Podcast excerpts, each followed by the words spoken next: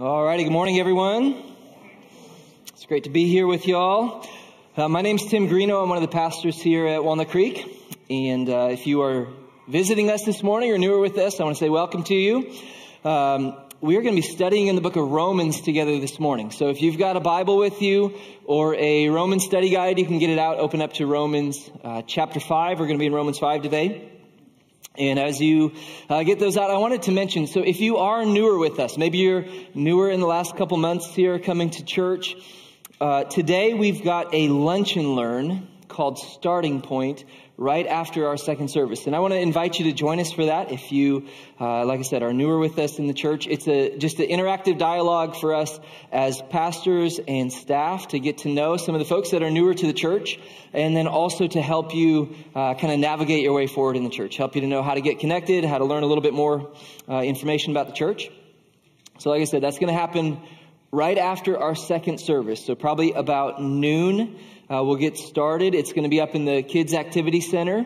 So if you head up the stairs, you'll take a left and head back into the kids area, and you'll find us in there uh, having the starting point. So, um, like I mentioned, we're going to be in Romans chapter 5 today, and we're studying the first five verses of Romans 5. And to get our time started, we'll just go ahead and read our text, and then we'll pray, and we'll dive into it.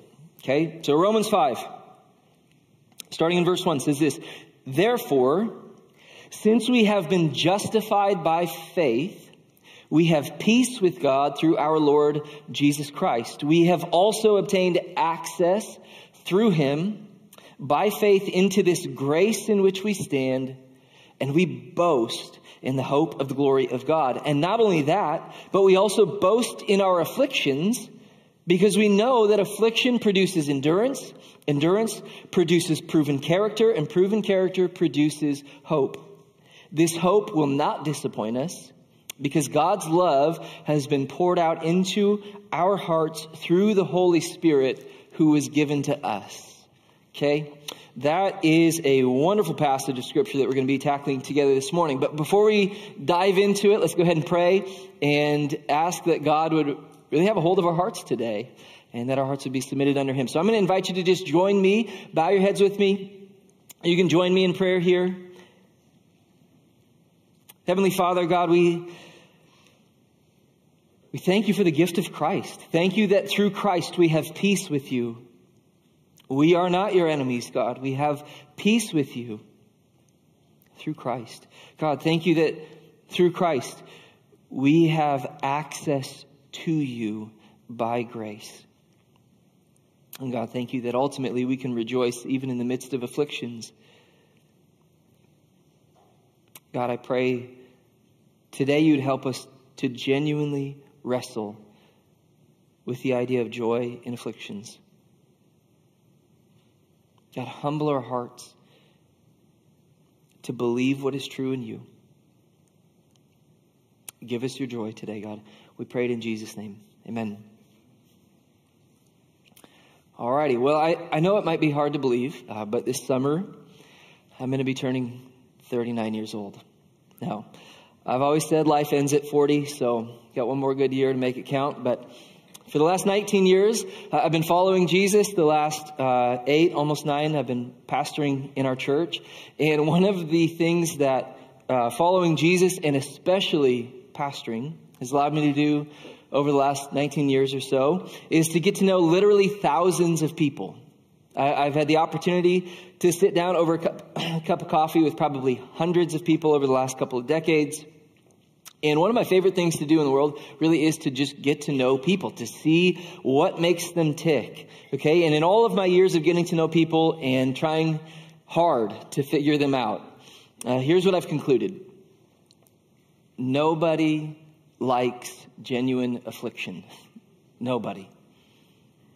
No one actually enjoys real suffering and affliction. Now, affliction, pain, suffering, it is different for every person. We, we need to recognize affliction is subjective, not objective. You know, for some people, they would see running as affliction. If you were forced to like go out and just run four miles, you, like, and we call them normal people. Normal people would feel like that is affliction. Other people, they love running, and so when it's taken away from them because of injury or something else, that's the affliction. Or you think about just coming to church. Like for some people, going to church or opening their Bible or sitting down to pray, like that would be genuine affliction. I, mean, I have a good friend, he, he says all the time, Christianity is, is a terrible hobby. I'm like, yeah, you're right. Like, if you're not a believer, those things would be so painful to come to church and have to sing with other grown people. But if you're in Christ, we see there's so much life in gathering with God's people, in sitting down and being in His Word, in, in praying. And when that's taken away from us, when we can't gather with God's people, that's the affliction. See, affliction, it can be unique. It's in the eye of the beholder. It is subjective, not objective. But nobody likes genuine affliction. In fact, I would argue that our dislike of the circumstance is what clues us in that it's affliction for us in the first place. Like it's our genuine anger or grief or sadness that tells us, hey, for me, this is affliction. And when you experience trauma or deep disappointment or major inconvenience or really big hurts in a relationship or the death of a loved one or maybe just another Green Bay Packers meltdown in the playoffs, nobody actually likes affliction when it happens to them. And yet here's what Paul is going to argue in our passage today. As Christians, we are people who genuinely rejoice, even boast in our afflictions. As Christians, we rejoice in afflictions because we have hope that will not disappoint us. Okay, and I don't think Paul's wrong, but I do think that what he's arguing for it demands a major attitude adjustment for most people Christians included, in the face of our real afflictions. He's arguing a life changing truth, and he's going to make his case from the launch pad of everything that he has laid down for us up to this point. Okay? Through the first four chapters of Romans. And this is the foundation that Paul is going to be standing on as he gets into our passage today. In the first three chapters of Romans, Paul spelled out the theology of the gospel. Okay? He, he laid down the, the gospel message, the, the truth that everyone is guilty because of sin, and we all need the righteousness of Christ that only comes through faith in Him. Then in chapter 4, Paul gives us the proof of his theology, the proof of the gospel by bringing out the test case of Abraham and David, showing his theology. Hey, these aren't just good sounding ideas. This is rock solid truth that we can stand on. And it even holds up under the scrutiny of the most important test in the world, which is the test against God's word. Okay, now in chapter 5, verses 1 through 5, Paul is moving from theology to application. He's going to apply the gospel. What does it mean for our lives? How does it actually apply to us and impact our lives? Theology is his launch pad, and he's taking off into the arena of application. And in Romans 5, verses 1 through 5, Paul is going to give us three points of application on what the gospel actually means to our real life. And this is the roadmap that Paul's going to use to lead us into joy in afflictions. Okay, three applications of the gospel for your life. Number one, we have peace with God. How does the gospel apply to us and change us? Number one, we have peace with God. Number two, we have access to grace. And number three, this is where Paul spends the most time. We have joy in afflictions. Ultimately, what he's driving towards is this we have joy in afflictions because of the truth of the gospel.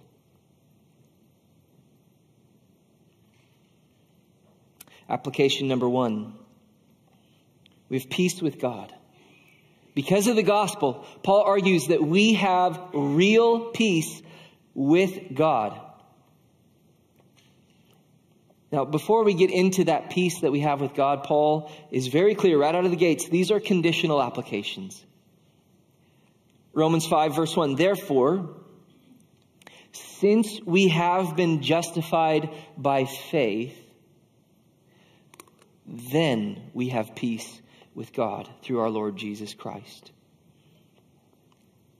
Paul's making a presupposition or a prerequisite. And the condition or the prerequisite he lays down is this you have to have been justified by faith first for any of these applications to apply to your life. They're conditional. It is because we've been justified by faith that we then have peace with God and everything else that comes with it. Jesus only benefits you if you personally have faith in Him. And I want to encourage you if you have any doubts about whether or not you're actually in Christ, or if you have doubts about what it means to have saving faith in Christ in the first place, one thing that you can do later today is this go back and listen to last week's message. Okay, you can hop on the church website, go back and listen to last, last week's message because Paul in Romans 4, he brings a lot of clarity in this area of faith, what it means even to have saving faith in Christ. Okay? But for those who've been justified by faith, we have peace with God through our Lord Jesus Christ. We have peace with Him. Now, the obvious implication of conditional peace with God on the condition of faith in Christ is that prior to coming to faith in Christ, prior to having faith in Christ, we didn't have peace with God. We were not friends with God. Instead, we were his enemies. We were living in sin, waging war against God. This is how Paul describes it in the book of Colossians. Colossians 1, verse 21. He says, Once you were alienated and hostile in your minds as expressed by your evil actions. That's what was true of all of us at one point in our lives. It doesn't matter if you grew up in the church. It doesn't matter if you've always felt like a good person. At some point in your life, what Paul is saying is this once you were alienated and hostile, an enemy of God because of our sin, our evil actions. But then he says this, verse 22, Colossians 1:22, but now he has reconciled you by his physical body through his death, through the death of Jesus, to present you holy, faultless, and blameless before him. A friend of God, at peace with God. You used to be an enemy, but in Christ, we're actually at peace with him. And how did it happen? Did we call a truce? Or did we stop sinning? Is that how we find ourselves with this peace with God? No. He reconciled you by his own death. While we were his enemies, God sent Christ to die in our place. So he receives the death that God's enemies deserve, that we had earned, and we receive his holiness, his faultlessness, his blamelessness, that we can have peace with God. We have peace with God. Number two, we have access to grace. Romans 5 2 we have access to grace. We have also obtained access through him, meaning Jesus, by faith, into this grace in which we stand. And we boast or we rejoice in the hope of the glory of God.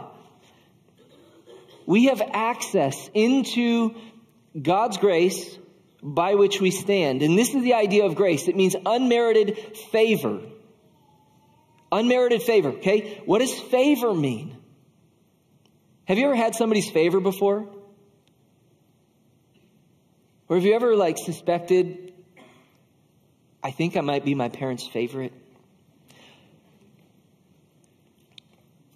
What does that mean when we have favor? It means that there's like a compulsion within that person to do good to you, to be a blessing, to protect you, to provide for you. There is a compulsion within God to bless us, to do good for us, to protect us, to provide for us. It means that, that we have His favor. He desires our good, and we haven't earned it.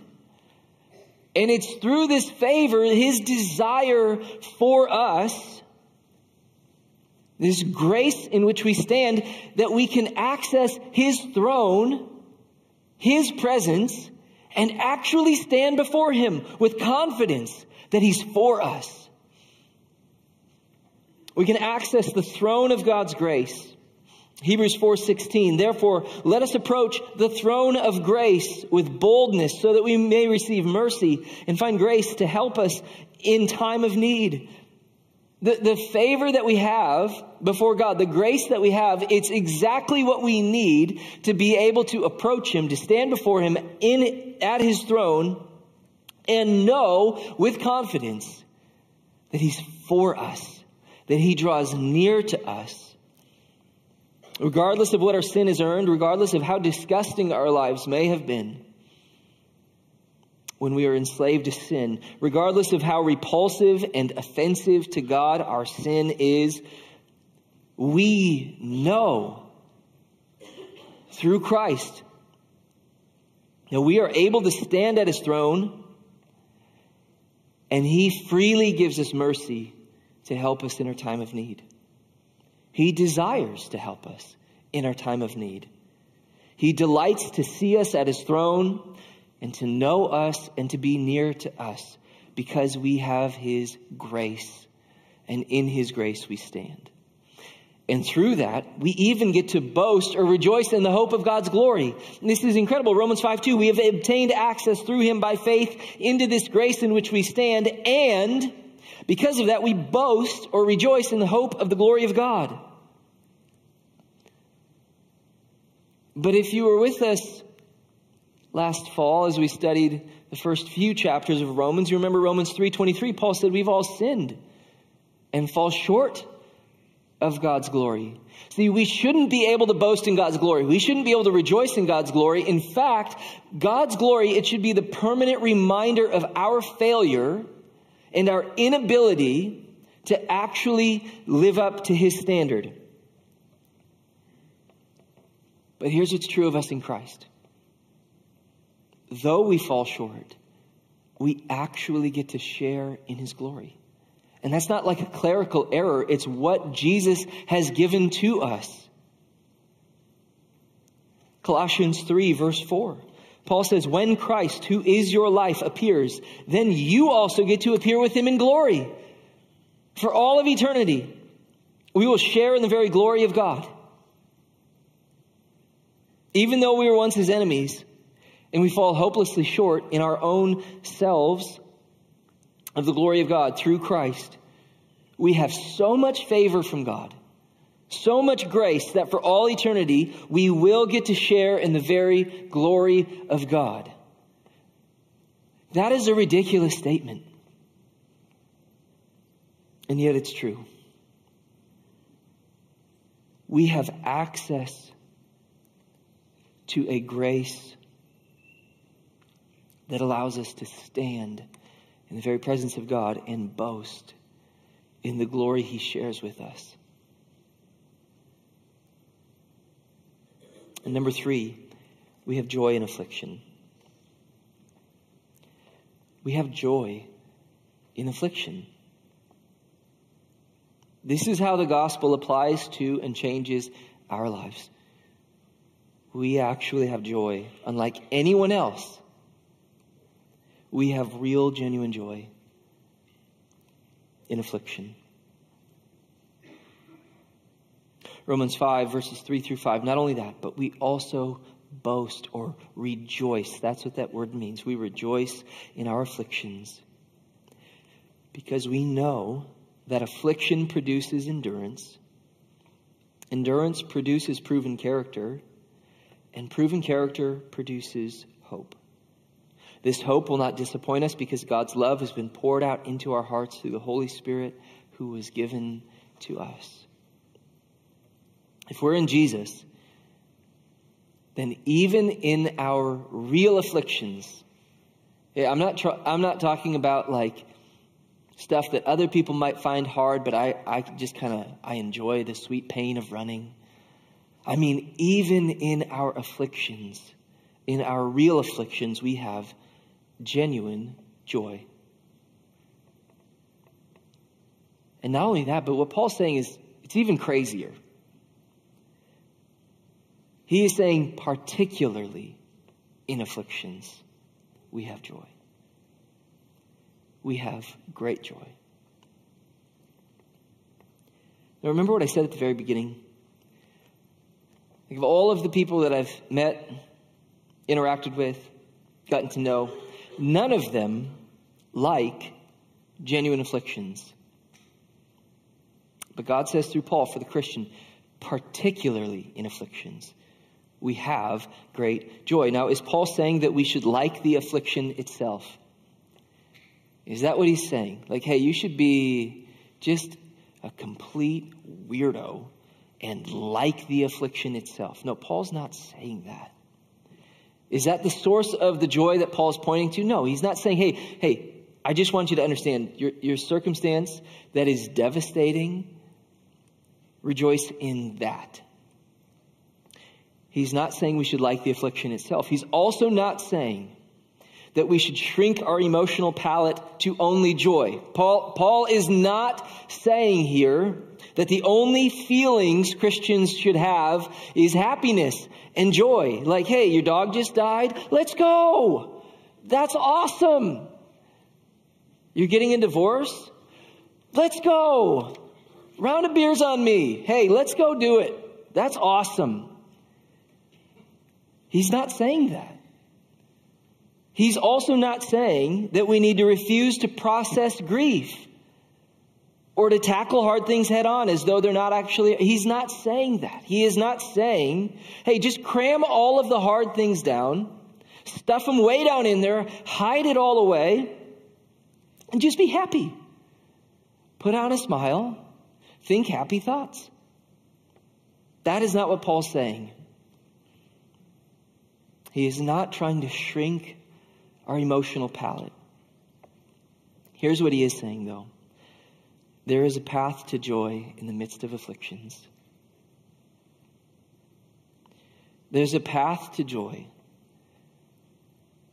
in the midst of afflictions.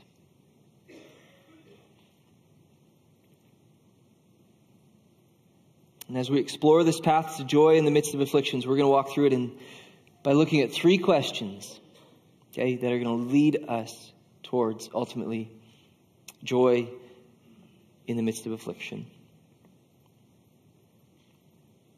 Question number one What is the path that Paul prescribes? What's the path he gives us into great joy in the midst of afflictions? He's pretty clear about it. Okay? Look back at our passage, Romans 5, Verse 3 Not only that, but we also boast or rejoice in our afflictions because we know that affliction produces endurance. Endurance produces proven character, and proven character produces hope. This hope will not disappoint us because God's love has been poured out into our hearts through the Holy Spirit who is given to us. What's the path? How do we experience joy in the midst of affliction? Afflictions produce endurance. Endurance produces proven character. Proven character produces hope. And hope roots us in the spirit filled, heart penetrating love of God. That's the path. And ultimately, where joy is found in the midst of afflictions, it is in the spirit filled, heart penetrating love of God. You want to experience joy in the midst of afflictions? This is the route you need to take. Afflictions produce endurance. Joy is going to require endurance. Endurance produces proven character. Joy is going to require godly character. Proven character produces hope. Joy is going to require hope. And hope is rooted in the spirit filled, heart penetrating love of God.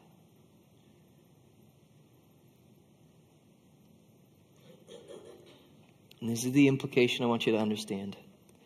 The path to joy in afflictions leads us to a place where you are so intimate with God,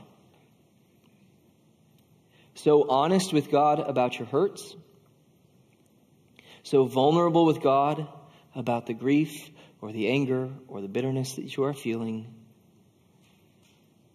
that you come to Him and you allow Him not to change your circumstances, but to heal your heart, to give you love in your heart that only God can give through the Spirit as you process before Him the grief or the anger or the bitterness that you are feeling in the midst of affliction. You let God heal your heart through the spirit filled, heart penetrating love of God. And you let Him help you to feel joy again in Him. That is the path that Paul prescribes. It isn't by running away from our circumstances. It is not by hiding our feelings or cramming them and shoving them down. It is by walking the path of endurance, character, and hope right into the presence of God that He may heal your heart. So, question number two is this Will we all experience then joy in affliction? Are we all going to experience joy in affliction? And I'll tell you the obvious common sense answer is no. No, we will not. And we know that. We see this all the time, even amongst Christians. We see Christians not experiencing joy in their afflictions all the time. We see Christians walking around in bitterness. We see Christians walking around in anger we see Christians walking around in grief that doesn't seem to be paired with any sort of joy. And so we need to recognize Paul is not saying, hey, this is just the way that it goes without any effort. This is just like inherently, inherently true of life. Afflictions, they just produce endurance. Endurance produces proven character. Proven character produces hope. And then hope just roots us in the spirit filled love of God. He's not saying that. I know that it can read that way. But that is not what he's saying. It's not just inherently true about afflictions. At every point along the path, there are exit ramps. Okay? So at every point along the path towards joy in the midst of afflictions, there are exit ramps. Afflictions produce endurance. Yes, that is true, unless you just quit and throw in the towel. Un- unless you just throw yourself a pity party and refuse to come to God or refuse to deal with reality. Endurance produces proven character. Absolutely, it does. Unless you decide in the midst of tough times, you're going to use that difficult circumstance to just justify whatever sin and selfishness you want to engage in. Endurance produces proven character, sure, unless you just allow it to be justification for sin as you seek comfort in something else other than God. Proven character produces hope. Certainly does. Unless instead you decide to cling to anger and bitterness. Afflictions do not magically transport us into joy. Afflictions do not magically produce endurance, character, or hope rooted in the love of God. It takes effort. It is absolutely a work of God's Spirit, and He holds us. And it takes effort. This is the Christian life. This is the walk of faith. And if we want to experience joy in our afflictions, I would argue the first thing we need to decide is this Do you want to experience joy in your afflictions? Do you actually want to rejoice in your afflictions? Here's my observation. If I could be brutally honest, a lot of people do not. A lot of people do not want joy in their afflictions. They don't want it. We would rather mope, feel sorry for ourselves, cling to bitterness, cling to anger, cling to hatred, cling to all kinds of stuff rather than move towards joy. And here's why. One, it's a lot easier. It is so much easier. It feels good to cling to our anger when we have walked through genuine affliction. It feels good to cling to our grief or our bitterness. It's, it's so much easier to blame everybody else or to blame everything else for what's wrong in life. And second, though, when we cling to our self pity, when we cling to our anger, when we cling to our bitterness, when we cling to our hurts, it allows us to justify any sin and selfishness that we want in our lives.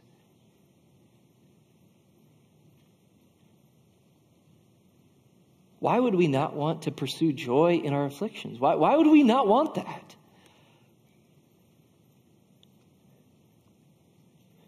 Because joy is a killer of self justification. Joy is an absolute killer of self justification. Because, see, if I confess that God is good and whatever He's brought into my life is good, now I have no excuse. Now I can't blame my circumstances for the way that I'm choosing to live in sin or selfishness, selfishness with my time, selfishness with my talents, selfishness with my emotions. Don't presume that you want joy in afflictions. Joy is very costly in affliction.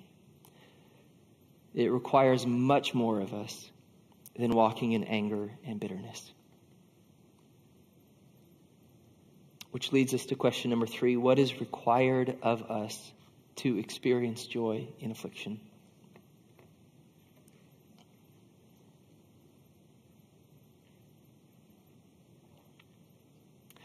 What does it require of us to walk in joy in the midst of affliction? It requires much more than clinging to anger or bitterness, but what does it require? And here's what I think Paul is doing in our passage. He's not telling us inherently what afflictions produce. Instead, he's telling us exactly what is required of us in order to experience real joy in the midst of real afflictions. And here's what's required. Number one, I'm going to give you four things. Number one, we must endure. It requires endurance. We cannot just throw in the towel when hard things happen. Joy in the midst of affliction will require endurance. And when an unexpected tragedy comes our way, or when we feel like our prayers have gone unanswered, or whatever it is, we must endure. We, we don't give up. Paul says in 2 Corinthians 4, verse 1, Therefore, since we have this ministry because we were shown mercy, because we have the mercy of God, justification through Christ, we do not give up. We have mercy from God. We have his favor, so we don't give up. Verse 16, 2 Corinthians 4 16. Therefore, we do not give up. Even though our outer, outer person is being destroyed, our inner person is being renewed day by day by the Lord. And so we don't give up because we know through Christ we have greater hope. So we don't give up. Even though we're walking through affliction, even though our outer person is being destroyed, the circumstances around us may be crumbling and falling apart, but our inner person is being renewed by the Lord. So we don't give up. We don't just throw in the towel, we endure. And Christ holds us in Him as we endure. Number two, we must walk in godly character. What does it require? If we want joy in affliction, it requires godly character. We must walk in godly character. We cannot allow hard circumstances to justify sin and selfishness. We can't allow hard circumstances to justify just stepping out of what God has called us into. We can't do it. We, can, we, we need to seize the opportunity that afflictions provide to grow us in godly character. Afflictions are a wonderful opportunity to actually grow in godly character because it's testing us, it is stretching us, sometimes beyond what we feel like we can handle. But God, He's like, no, no. I, I will never take you beyond what you can handle as you walk in me. Trials, they're like pouring water into a bucket. You know, sometimes we've got these cheap dollar store buckets that we use for Halloween candy with our kids. And you can't see that they've got like a hairline fracture all the way down the side of the bucket until you put water in it. and you're like, oh boy, didn't really see that. That's what trials and afflictions do for us. They're like putting water in the bucket. We see weak spots we didn't even know we had. And it's a great opportunity to grow in godly character, to come to God and to ask for His help. Remember, He is eager, He delights to give us help in our time of need. We can boldly come to His throne of grace, and He is eager to give us help. What if in our afflictions, I want you to think about this. Just consider this. What if in our afflictions we prayed more for God's help in the weak spots of our character than we did for our circumstances to be changed.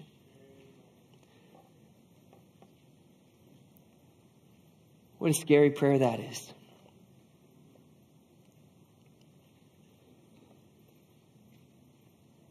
Number three, we must have hope. To have joy in affliction requires us to let go of our anger or our bitterness or our resentment or even just our perspective of our circumstances saying that's not fair and to instead have hope in the Lord to cling to hope Oftentimes, the way that it works in affliction is that bitterness becomes our safety blanket. This thing, it can't hurt me anymore. This person, they can't hurt me anymore because I'm clinging to bitterness like a shield or anger like a shield. It's a mask that we hide behind. But to experience joy in affliction, hope has to be your security blanket. And it's not hope in new circumstances. It's not hope that whatever you've lost is going to be given back to you. It is hope in the Lord's goodness, in his promises, in his word and ultimately in eternity. 2 Corinthians 4, we go back to 2 Corinthians 4, Paul says this, verse 17, for our momentary light affliction is producing for us an absolutely incomparable eternal weight of glory. So we do not focus on what is seen, but on what is unseen. For what is seen, our affliction, is temporary, but what is unseen is eternal. We cling to hope. We have a greater hope. We have the hope of God's glory. We have the hope of eternal life. We have the hope that God ultimately overcomes all things. No matter what happens in this life, no matter what afflictions may come our way, we must always have hope. To have joy in affliction, it requires us to have hope in the Lord. And fourth, that hope must be rooted in the spirit filled, heart penetrating love of God. If we want to have joy in affliction, then we must be rooted in the spirit filled, heart penetrating love of God. And this is what it means. If you want to have joy in your afflictions, yes, you need to endure. Yes, you need to walk in godly character. Yes, you need to cling to hope. But more than anything else, you need to have a relationship with God. And your relationship with God, this is what it costs. This is what it requires to have joy in afflictions. Your relationship with God must be the kind of relationship where you are so intimate with Him that you can actually process your bitterness with God. You can process your anger with God. You can process your grief with God. You need to have a relationship with God that is so intimate that He heals your heart through the power of His Spirit in the truth of His Word. You need to have a relationship with God that is so intimate that the joy you experience with Him transcends everything that our afflictions may produce.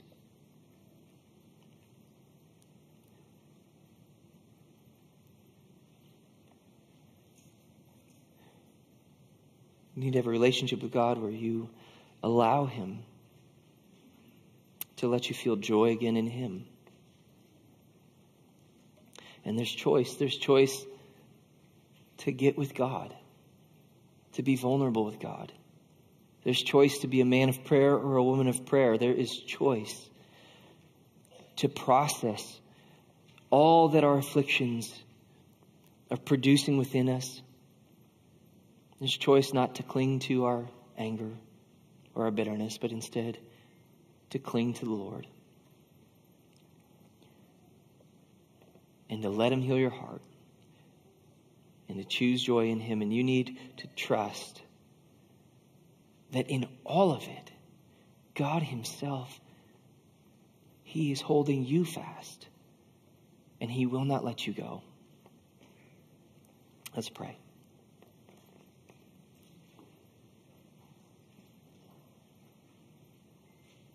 God, I thank you that you can bring joy in the midst of affliction. I thank you that you hold us fast in Christ, that we cannot be lost. God, I thank you that even in the midst of our darkest days here on earth, God, there is a reason for hope. There's always a reason for eternal hope. God, I thank you that our hope is not misplaced. It's not placed in our circumstances. It's not placed in getting back what we have lost. God, it's placed squarely in you. And thank you that this hope will never disappoint us because it's rooted in the love that you pour out into our hearts through the Spirit by whom you have sealed us for the day of redemption. And no one can take it from us, God. No one can take you from us. No affliction no trial. No human being can take you from us, God. We thank you that that is true. We rejoice in it today, God, in Jesus' name. Amen. Amen. At this time, we're going to continue our worship together through communion.